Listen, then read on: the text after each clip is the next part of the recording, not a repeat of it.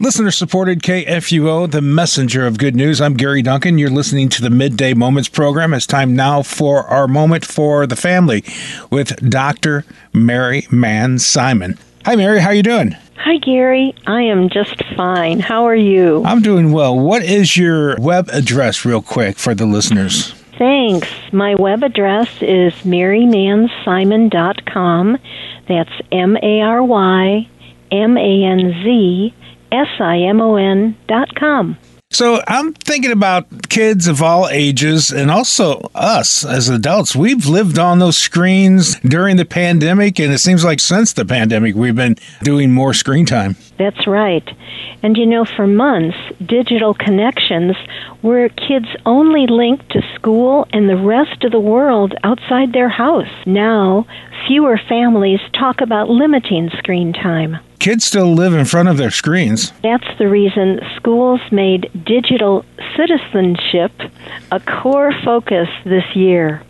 With summer vacations starting soon, we need to continue that focus at home. With babies on iPads, those lessons probably start very early on, like kindergarten. Actually, learning responsible and appropriate use of technology needs to begin long before kids enter school. Games like red light, green light, and those kinds of things help very young children learn how to safely explore the world of screens.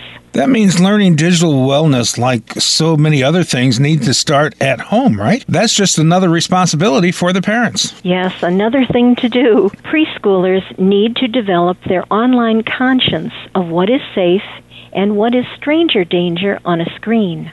I think it's interesting kids start learning about digital safety with online games. Starting in middle grades, screen games provide the social interaction that all kids crave.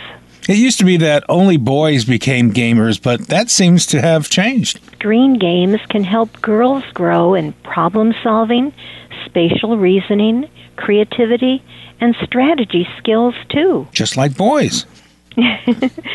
Boys and girls are attracted to different types of games, but both can benefit.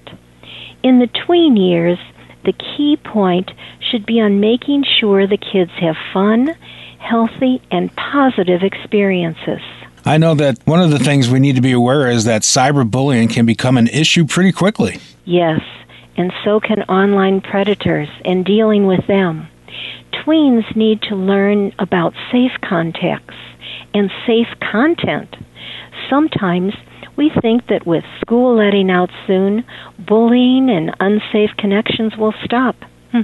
But that's a false assumption. Oh, you're so right because hateful or scary content is just a scroll or a click away, even during the summertime. As kids move through the elementary years, social media becomes a key place to connect with friends sharing pictures, and keeping up to date become important ways to use those online links. Social media can be a huge distraction and a time waster. Kids need our help to safely navigate the online jungle. Learning how and what to communicate might be a process of trial and error, though. But it needs to happen safely. Knowing how to deal with online social pressures can be a real struggle especially for tweens, those 8 to 12 year olds, and teenagers. Parents and grandparents need to be very aware of how kids manage the various feelings and situations they face. Navigating through that digital code sharing is one of the most important things that older kids and teens need to learn. Plus, switching back and forth between phones and other devices can become a real juggling act. As adults, many of us still struggle with finding a healthy balance with media. But kids have a whole lot to learn before they even reach that point. Whoever thought digital media would make life easier? It sure wasn't me. wasn't me either, Mary. Thanks for being on the program today. Thank you, Gary. We are the messenger of good news worldwide at kfuo.org.